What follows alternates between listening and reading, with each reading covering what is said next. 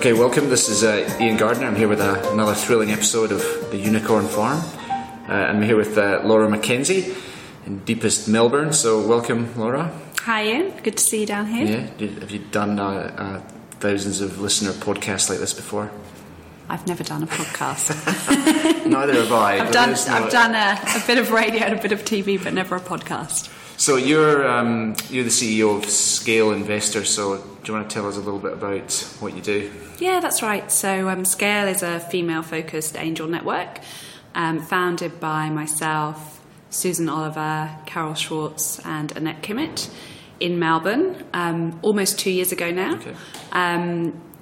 We have 75 angel investors on board as part of the network. Most of them are women, but there are about 10, um, 10 of those 75 that are men, and they're generally non exec directors, um, high net worth individuals who are interested in investing as part of a group to get that diversity of opinion, partners at professional service firms who are in some way precluded from investing in the stock market Yep. because of conflicts of interest, some high net worth families, and then some entrepreneurs who've been pretty successful in their business and Yeah. really want to pass on knowledge to not necessarily the next generation, because some of the entrepreneurs that we've invested in are, you know, older women. Yeah. We're not just investing in kind of 20 something. So we'll, we'll talk in a sec about maybe the, the deals and your Yeah, investment sure. criteria. But like, what about you? How did you get involved in this, and how did you end up um, founding and running Scale? Yeah, good question. So um, I've always been really passionate about connecting female entrepreneurs with capital. Um, I worked in microfinance for a number of years, where providing loan capital to women's in women in emerging markets really made a significant difference. And actually, women are much better repayers of that capital. It was generally loan capital. Um, Was that in emerging markets? yeah, mainly in India, the Philippines, and in East Africa with an organisation called Opportunity International. It was set up by a fantastic guy called David Bussau, who's based in Sydney, Right. Actually.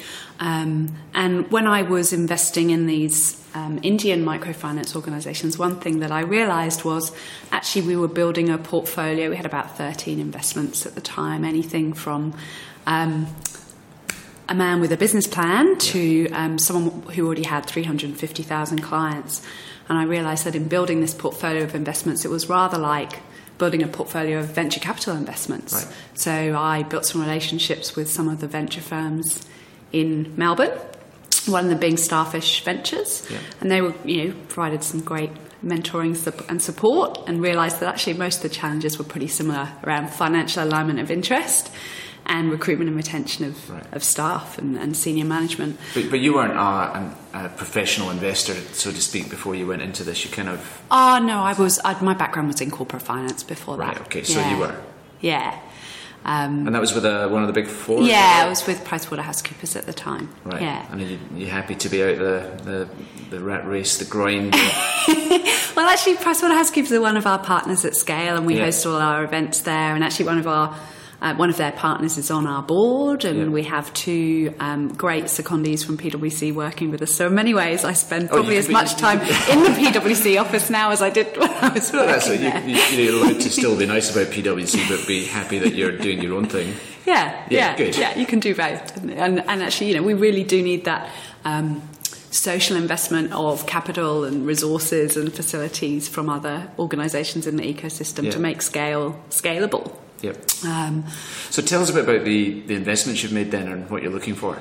yeah, well, maybe I just backtrack a little bit and tell you a little bit about starfish and Yeah, sure. my journey Okay. into scale, just to finish your first question. So, um, when I left Opportunity International and the microfinance um, investments to, to join Starfish, um, where I worked in the venture capital team for uh, about three years. Um, and one of the things I realised was I was the only woman on our investment committee and the only woman on the investment team. And in fact, the 25 active portfolio companies we had when I left Starfish, none of them had female founders. There were four other female board members. Um, and I realised that actually Starfish wasn't unique in that um, lens. Um, it's very, very similar globally. Um, 96% of partners at venture firms are male. Um, and so that's very much reflected in the types of investments that we make. We tend to invest in people like us, or people we once were, or people we 90, wish we were. Ninety-six percent. Yeah, that's a pretty staggering number. Yeah, and, and so scale is actually part of a real global trend to try and break this if you like, homophily yeah. phenomena of investing in the same, um, and to try and encourage more female entrepreneurs. Um, and so, you know, there's a number of female focused funds that have launched recently in the US. Mm-hmm. So, um, Kirsten Green runs a business called Forerunner Ventures. They invest in retail based female led businesses. So, they've invested in businesses like Bonobos and Birchbox. They'd be pretty familiar names to, to you and the listeners. Um, there's another business, Aspect Ventures. Um, Jen Fonstad is ex DFJ, and Teresa Gouw is ex um, Accel, and so they're you know have been partners at phenomenal firms. And there's a number of women that are leaving mainstream firms to go and set up on their own. And I, I think that you know this is a trend that will continue, and we're really the first in Australia. Yeah. And yeah. does the Ellen Pao case that just finished in the US? I mean, do you want to give us your yeah? Look, I think um, she was very brave to take that to court, and it really shone a light on you know the in many ways unconscious but absolutely endemic sexism that is in the industry. Um, Some of it sounded pretty bad, like you know, sitting at the back of the room and not being allowed to go on the weekend trip and. Yeah, I mean, I haven't awful. experienced anything like that, but um, I have heard plenty of stories both from other investors and entrepreneurs along those lines. Um, you know, I think you have to be very resilient as a minority in any industry. Yeah. Um, and being a woman in the technology space and in the investment space, you are often the only woman in the room. And so um, often we're under a little bit of pressure to modify our behaviour to fit in with the others in the room rather than be ourselves. Yeah. Um, so that's something I think that will naturally evolve. Um, as more female focused funds come to the fore. And it's not just female focused funds. I mean, there's you know, co-working spaces. Was it uh, Amanda Wallace just launched Ventura? Katrina. Katrina, sorry, yeah. sorry. Uh, I know another Amanda Wallace, so apologies. Uh, you got Heads Over Heels, uh, Natasha. Uh, I mean, this is all good for the sector, but there is a bit of activity. Yeah, so. and, and we all talk to each other. I mean, it's fantastic for scale to have organisations like Heads Over Heels, like Springboard, like Redbirds, have co-working spaces like the Ventura because really that all field feeds into our deal flow. Yeah. And we really feel like we're bringing more capital to the, the, the ecosystem. Yeah. Um, and more educated female investors. And so, you know, we all talk to each other pretty regularly, um, and you know, we help them as much as they they help us out as well. Because I think we can all learn from each other.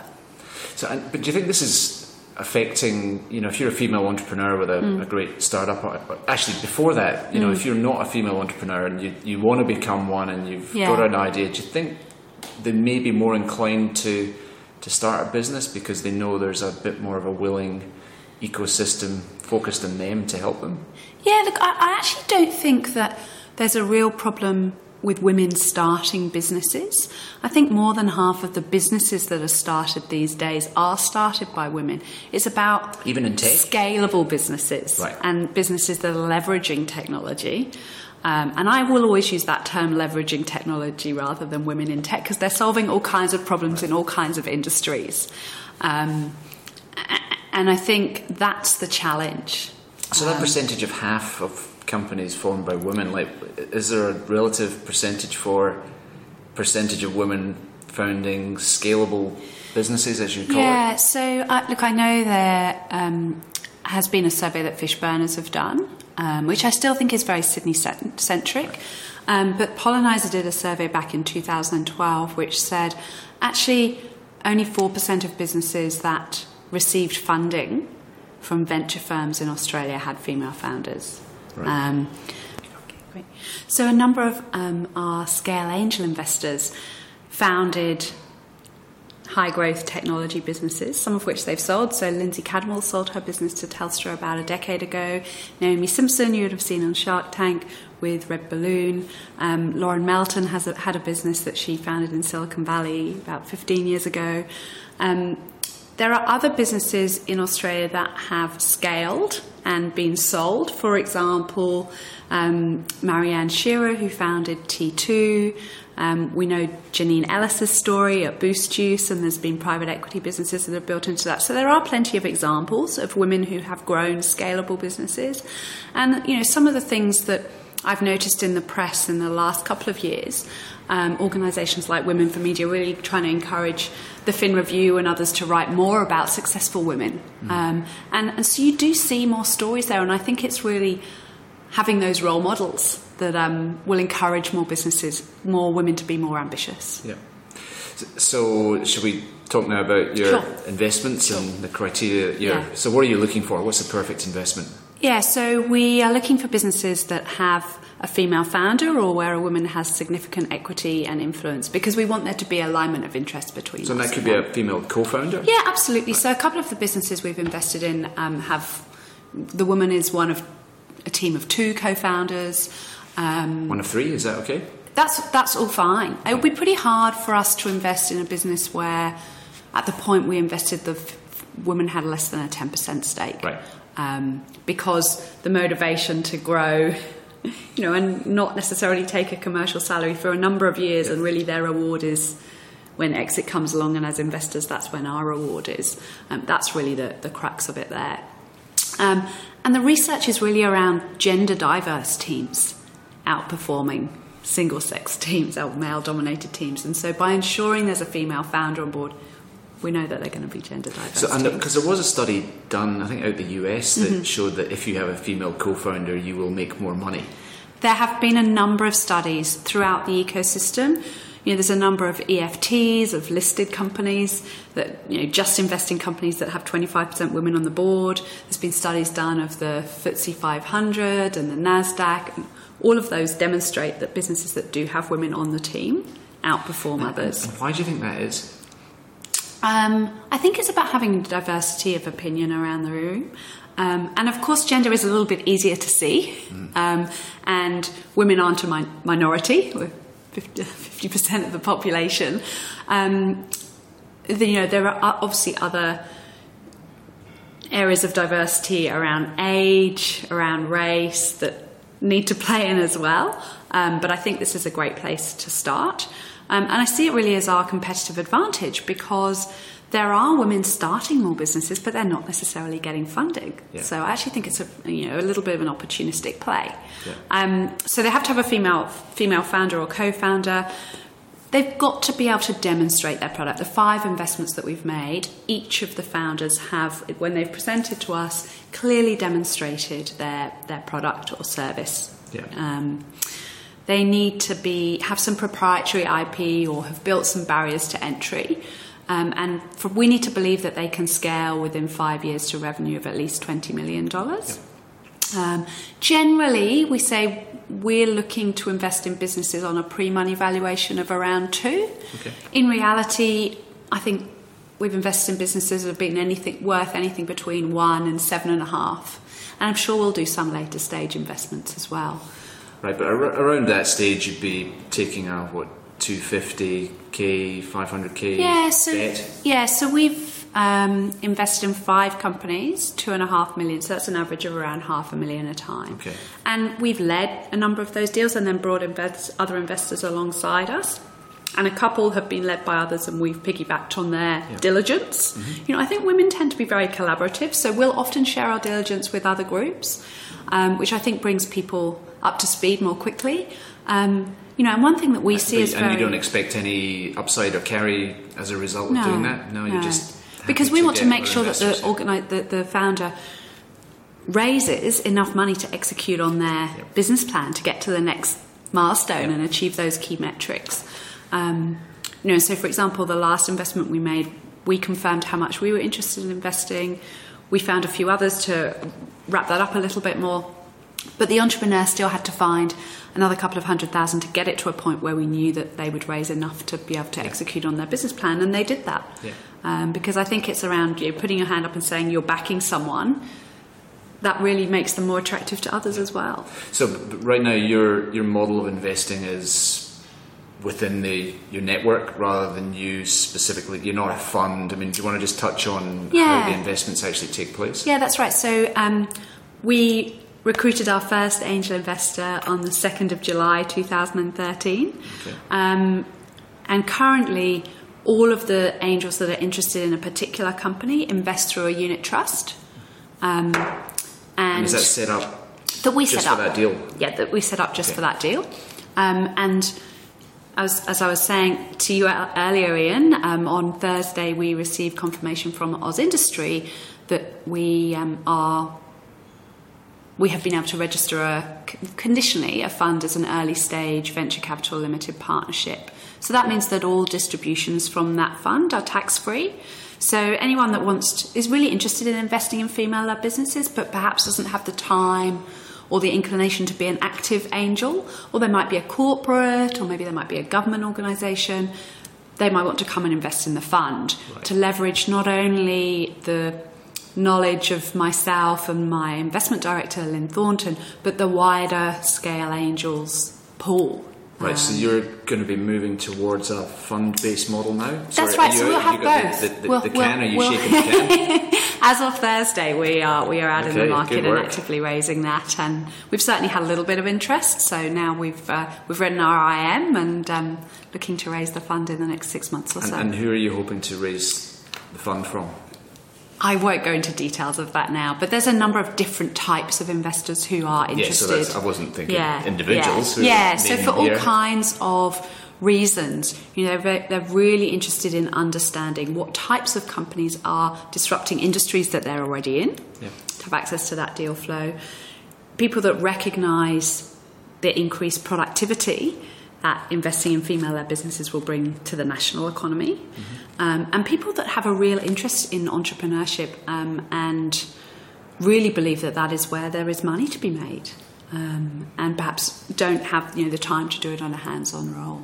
And so, what's your expect? Is your expectation for the, the people contributing to the fund that they are female females as well, or are you? Oh are you a no, no! Just as you know, anyone is welcome to join the Angel Network. Um, we've got ten scale males, as they're happy to be known, but most of our angels are women. But I think investors in the fund will come from all um, walks of life and, and genders. No, we're not focused on just having female investors. And with a fund, you know, so I think you touched on the, the quantum. Like, how big's the fund you're hoping? Yeah, that's right. So a minimum of 25, probably between 25 and, and 30 million. We want to make sure that the fund is investing at the same time as the scale angels because it's really important there's alignment of interest between us. We don't want to invest much later or much earlier. So I think the fund will probably do between 15 and 20 investments. Um, and the fund life will be a 10, 10 year duration. Okay, so that's a bigger bet. I mean, to make 15 to 20 on a 30 million fund's about a million a pop. million roughly? to a million and a half. So, Okay. so think about it. Um, you might invest five or six hundred to start with, and then there might be some follow-on investment. Right. Because you might So are you still going to run the angel network as well? So Yeah, that's early right. stage here, followed on by the fund, or No, no, co-invested no. by the fund. Both the fund and the angels will invest together. And as I said, you know, we have invested in anything as low as a one million dollar pre-money valuation, up to a seven and a half million dollar pre-money valuation so far, and may, may even go a bit later. Because one of the things I've learned is with angel investors, the key difference from my perspective between angel investors and a fund is with angel investing, it's your money. With a fund, it's someone else's, and you are custodians of that fund. But an angel will want to have their own mix of investments, and some of those might be later stage as well. Yeah. So we have a bit of an open mind around how that will pan out. Um, as I said before, what I've noticed is we've only invested in businesses that have been able to demonstrate their product. Yeah. And that's where I think we can add most value in terms of going to market and helping to recruit team members, um, etc. Um, it's too early for scale at the moment if you just have an idea or are looking to build a prototype. Yeah. And, and so, like, let's think forward three to five years. I mean, what's the market going to be like for for you and your investments? I mean, just give us a, your perspective in the startup sector generally in Australia. Yeah, well, uh, Rick Baker wrote a great report on this um, last week, I think. Um, you know, I really think the market has changed. There are more smaller funds.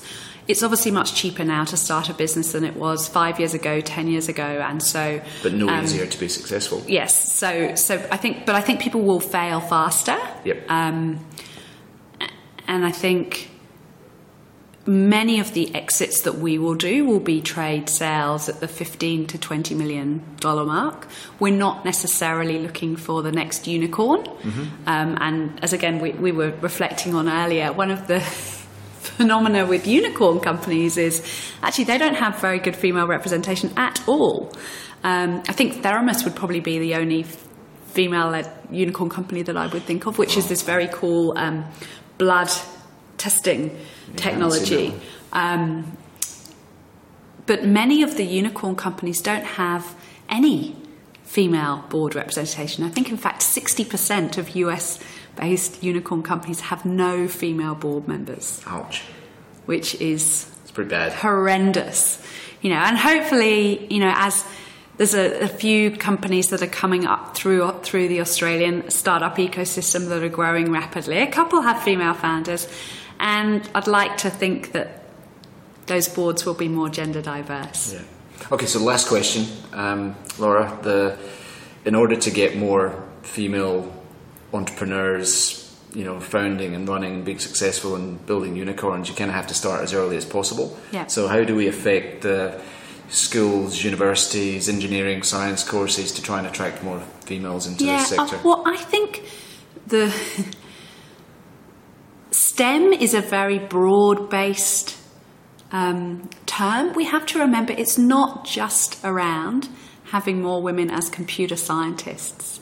You know, you've got to think about what problem you're solving. And there are more women graduating in chemical engineering and in medicine. And, and so I think we need to be a little bit less tunnel visioned or just focusing on computer science. I think that will become a core part of the national curriculum for everyone. Yeah. You just need to look at preschool kids these days, and most of them are much more uh, proficient with technology than you and I would be. Um, but I think STEM, science, technology, engineering, and maths, is much, much broader than you know the pure play computer science. Okay, so you're overall happy with the way it is. I mean, could could we do anything even within the broader scope of science to, to attract more females?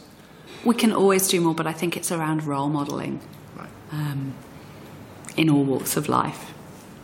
Okay, well, look, good luck. Thank you so much for, for, for joining, and uh, good luck with the investments in the new fund. And uh, yeah, if anyone's got a spare few million, I'm sure they can uh, track you down. Thank you, Ian. Okay, bye.